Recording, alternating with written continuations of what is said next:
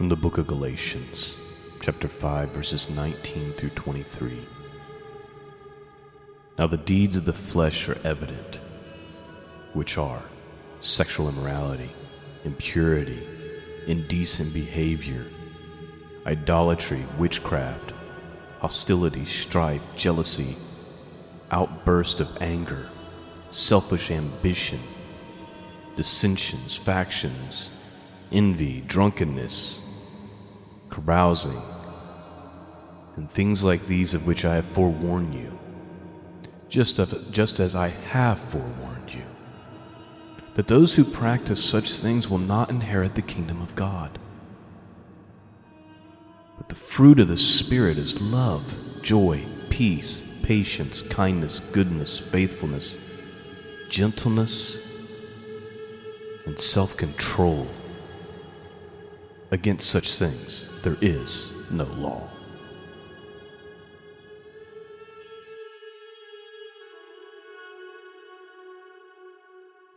Greetings, friends, and welcome back to the broadcast. I'm Sean.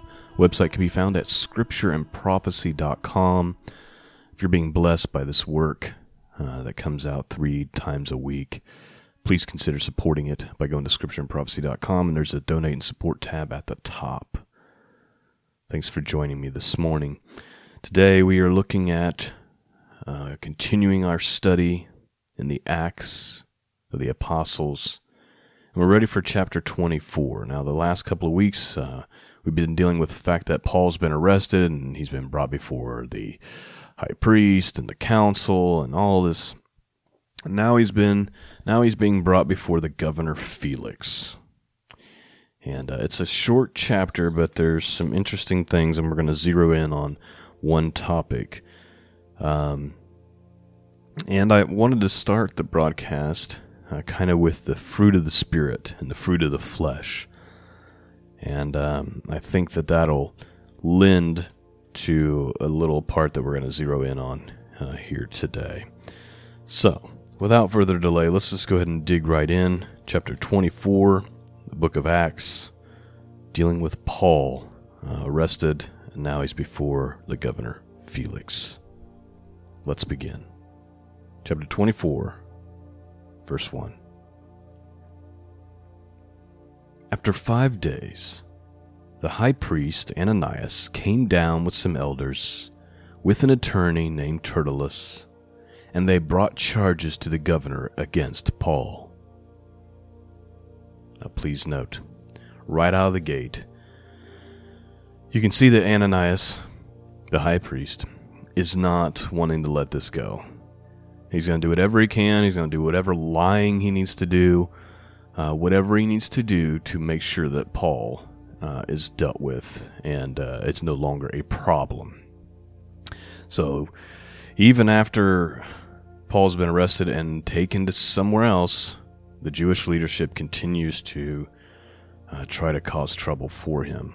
Verse 2 After Paul had been summoned, Tertullus began to accuse him, saying to the governor, Since we have through you attained much peace, and since by your providence reforms are being carried out for this nation, we acknowledge this in every way and everywhere, most excellent Felix, with all thankfulness but I may not weary you any further. I beg you to grant us, by your kindness, a brief hearing.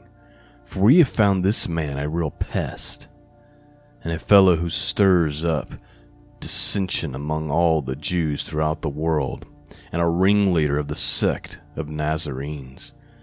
And we have even tried to, de- he even tried to desecrate the temple, and then we arrested him we wanted to judge him according to our own law, but Lysias, the commander, came along and with much violence took him out of our hands, ordering his accusers to come before you.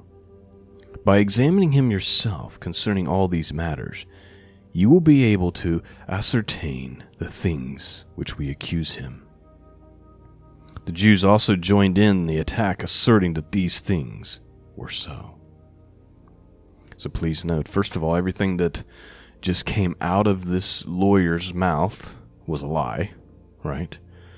Um, he never did anything to try to desecrate the temple or none of this stuff. Verse 10 When the governor had nodded for him to speak, Paul responded Knowing that for many years you have been a judge to this nation, I cheerfully make my defense. Since you can take note of the fact that no more than twelve days ago I went up to Jerusalem to worship. Neither in the temple, nor in the synagogues, nor in the city itself did they find me carrying on a discussion with anyone or causing a riot. Nor can they prove to you the charge of which they now accuse me.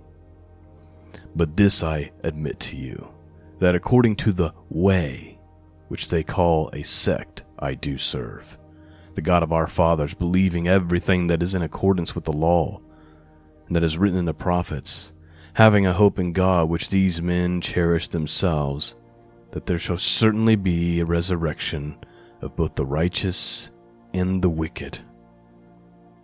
In the view of this, I also do my best to maintain always a blameless conscience both before God and before men.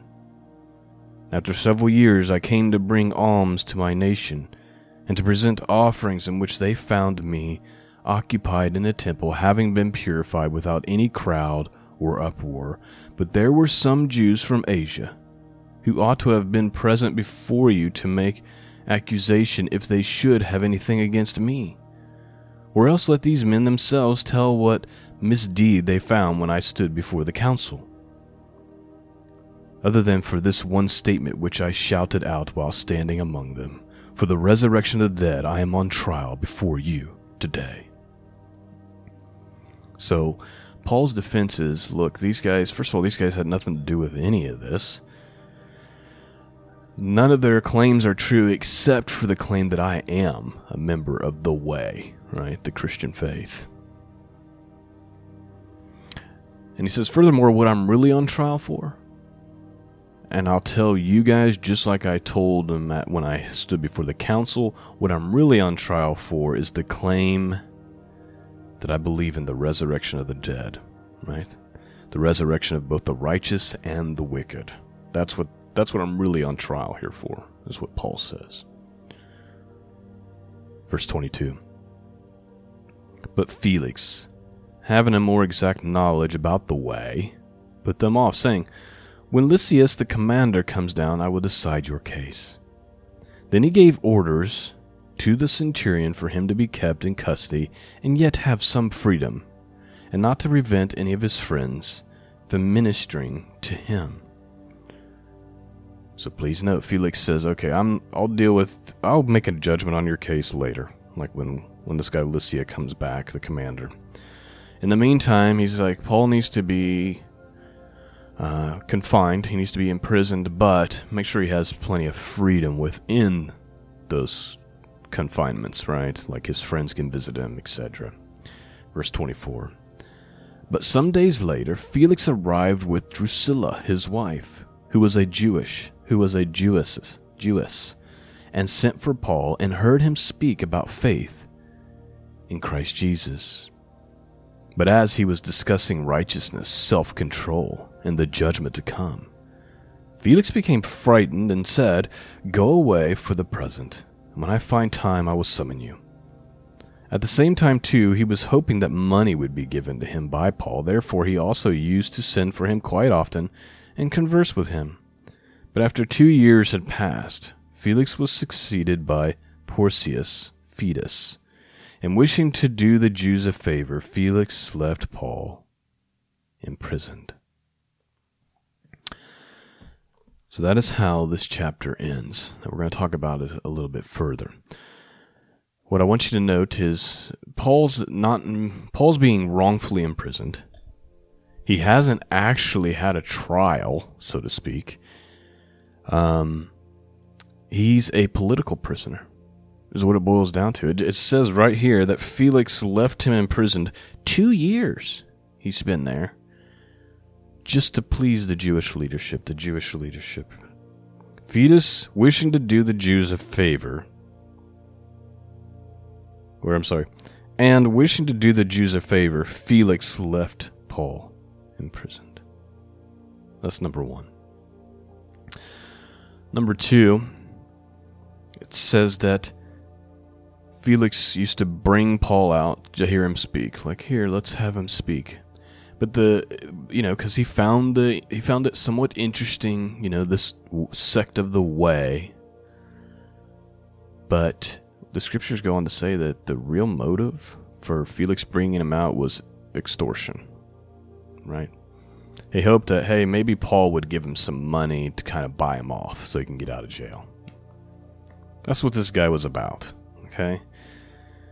It says here in verse 26 At the same time, too, he was hoping that money would be given him by Paul. Therefore, he, used, he also used to send for him quite often and converse with him. So, for two years, this is going on. Bring Paul out so I can hear him talk. Maybe he'll hand me a, you know, a bag of money to get out. Something else to notice. We go all the way back to verse 24. Okay to the beginning of this discussion about Felix bringing Paul out. But some days later, Felix arrived with Drusilla, his wife, who was a Jewess, and sent for Paul and heard him speak about faith in Christ Jesus. So he's also got this wife. Now, historically, uh, it's important to understand who Drusilla was, just to paint a picture just about how wicked Felix actually was, right? So here's uh, from B.W. Johnson's like commentary. It says Felix came with his wife Drusilla. This woman, a Jewess, was the daughter of Herod, who died miserably at Caesarea. If you remember, Herod uh, claimed to be a god, and then an angel of the Lord smote him because he gave God no glory, and he was eaten of worms and then died. That happened in Acts chapter 12. This Drusilla is the daughter of that king. And she was the sister of King Agrippa and Bernice.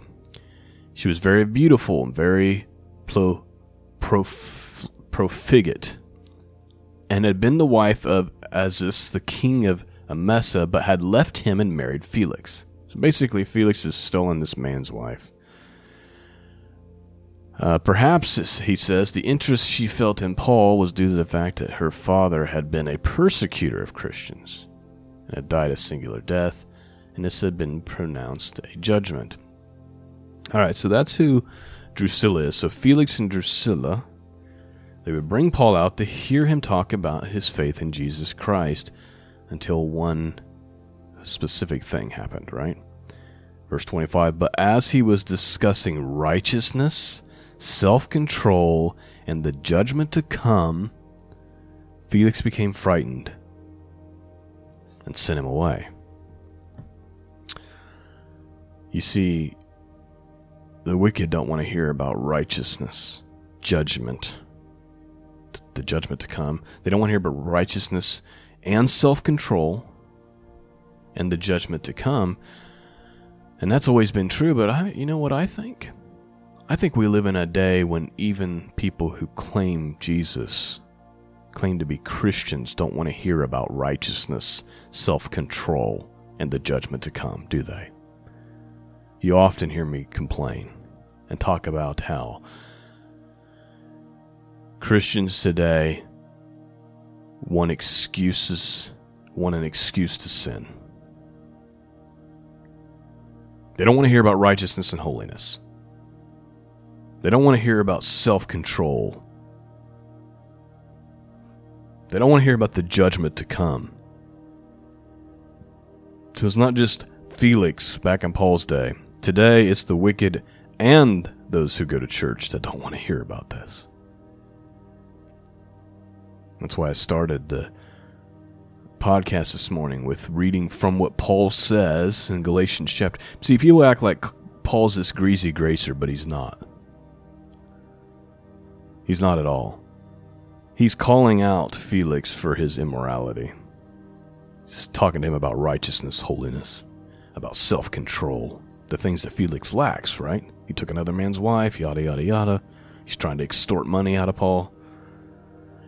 And so it's all cute and fun having Paul come out and and preach about Jesus Christ, but when he starts preaching righteousness, self control, judgment to come, it's like, oh, okay, we don't want to hear about that. Send them back. Let me reread from Galatians chapter 5, verses 19 through 23. Now the deeds of the flesh are evident, which are sexual immorality, impurity, indecent behavior, idolatry, witchcraft, hostility, strife, jealousy, outburst of anger, selfish ambition, dissensions, factions, envy, drunkenness, carousing, and things like these, which I forewarn you, just as I have forewarned you, that those who practice such things will not inherit the kingdom of God. But the fruit of Spirit is joy, love, peace, patience, kindness, goodness, faithfulness, gentleness, self control. Against such things there is no law. And in my opinion, we have too many people who claim to know Jesus who lack self control and act like, well, you know, we're, we're just cursed from the beginning. We just, you know, we're just fallen creatures. We can't help ourselves. Really, because one of the fruits of the Spirit is self control. Is self control. Stop making an excuse for sin the other day on Gab, which is kind of like that Twitter alternative. I use it. I posted a quote from Charles Spurgeon. Here's what Spurgeon said many, many, a couple hundred years ago almost, right? Here's what he says If you can sin and not weep over it, you are an heir of hell. If you can go into sin and afterwards feel satisfied to have done so, you are on the road to destruction. If there is no prickings of conscience, no inward torments, no bleeding wounds, if you have no throbs and heavings of a bosom that cannot rest, if your soul never feels filled with wormwood and gall when you know you have done evil, you are no child of God. Charles Spurgeon. He's saying what he's saying plainly is that those who have the Holy Spirit, when you sin, you feel grieved about it. You wish you hadn't have done it. Right? He's not saying that Christians don't sin. He's saying when you do sin, it it pains you. It brings you grief. If you can sin willy nilly, oh well, you know, grace you got a real problem. You need to look in the mirror and examine yourself and see if you're really in the faith. Plain and simple. We got to stop messing around with, with this and start calling it what it is. Let me read you just a little bit from this study Bible here about verse 24 about righteousness, self control, and judgment. It says, God demands righteousness of all people because of his holy nature for men and women to conform to that absolute standard requires self control. We should just do a whole series on self control. The result of falling to exhibit self control and to conform oneself to God's righteousness standard apart from salvation, judgment. Felix became frightened. Living with a woman he had lured away from her husband, Felix obviously lacked righteousness and self control. The realization that he faced judgment alarmed him, and he hastily dismissed Paul. He says, When I find time, in other words, the moment of conviction passes, and Felix foolishly passed up his op- opportunity to repent. Can I read just one more commentary for you to end today? I'll just read Matthew Henry's commentary on that section from verses 22 to 27. Let me just read this, and then we'll be done for this morning. Here's what Matthew Henry says about this passage. He says the apostle reasoned concerning the nature and obligations of righteousness, temper, temperance, which means self control, and of a judgment to come, thus showing the oppressive judge and his profligate mistress that their need of repentance, forgiveness, and the grace of the gospel. Justice respects our conduct in life, particularly in reference to others. Temperance, meaning self control, the state and government of our souls in reference to God. He who does not exercise himself in these has neither the form nor the power of godliness, and must be overwhelmed with divine wrath in the day of, ju- in the day of God's appearing. A prospect of judgment to come is enough to make the stoutest heart tremble. Felix trembled, but that was all. Many are startled by the word of God who are not changed by it. Many fear the consequences of sin, yet continue in love and practice of sin. In the affairs of our souls, delays are dangerous. Felix put off this matter to a more convenient season, but we do not find that the more convenient season ever came. Behold, now is the accepted time. Hear the voice of the Lord today. He was in haste to turn from hearing the truth. Was any business more urgent than for him to reform his conduct, or more important than the salvation of a soul? Sinners often start up like a man roused from his sleep by a loud noise, but soon sink again into their usual drowsiness. Be not deceived by occasional appearances of religion in ourselves or in others. Did you catch that line?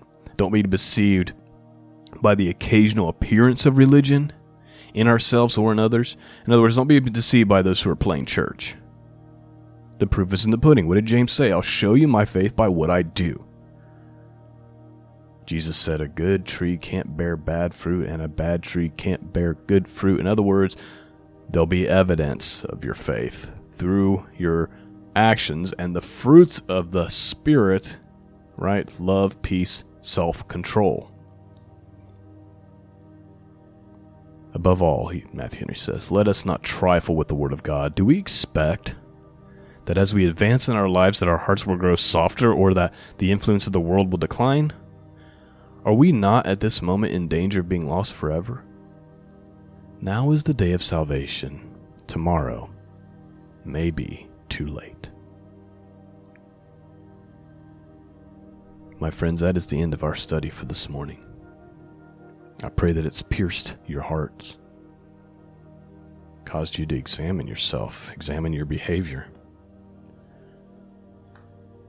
Maybe it causes you to fall on your face before God in repentance. The Lord, the Bible says, if we sin, right, we have an advocate with the Father. If we confess our sins, he is faithful and just to forgive us and to cleanse us of all unrighteousness. The proof in the pudding is not that you never sin. The proof in the pudding is that when you do sin, it, it's grievous to you. And you can't wait to get to a place by yourself where you can fall on your knees and ask God for mercy. Those who have a casual attitude towards sin are in danger of hellfire, in my opinion. When you could care less. When you say, you know, grace, grace. Not that, that not that the grace doesn't exist, but when you're so casual about your sin, then you have to ask the question, do you have the Spirit? Because the Spirit's grieved by sin. I'll leave it at that. Peace and grace be with all of you. And until next time, God bless.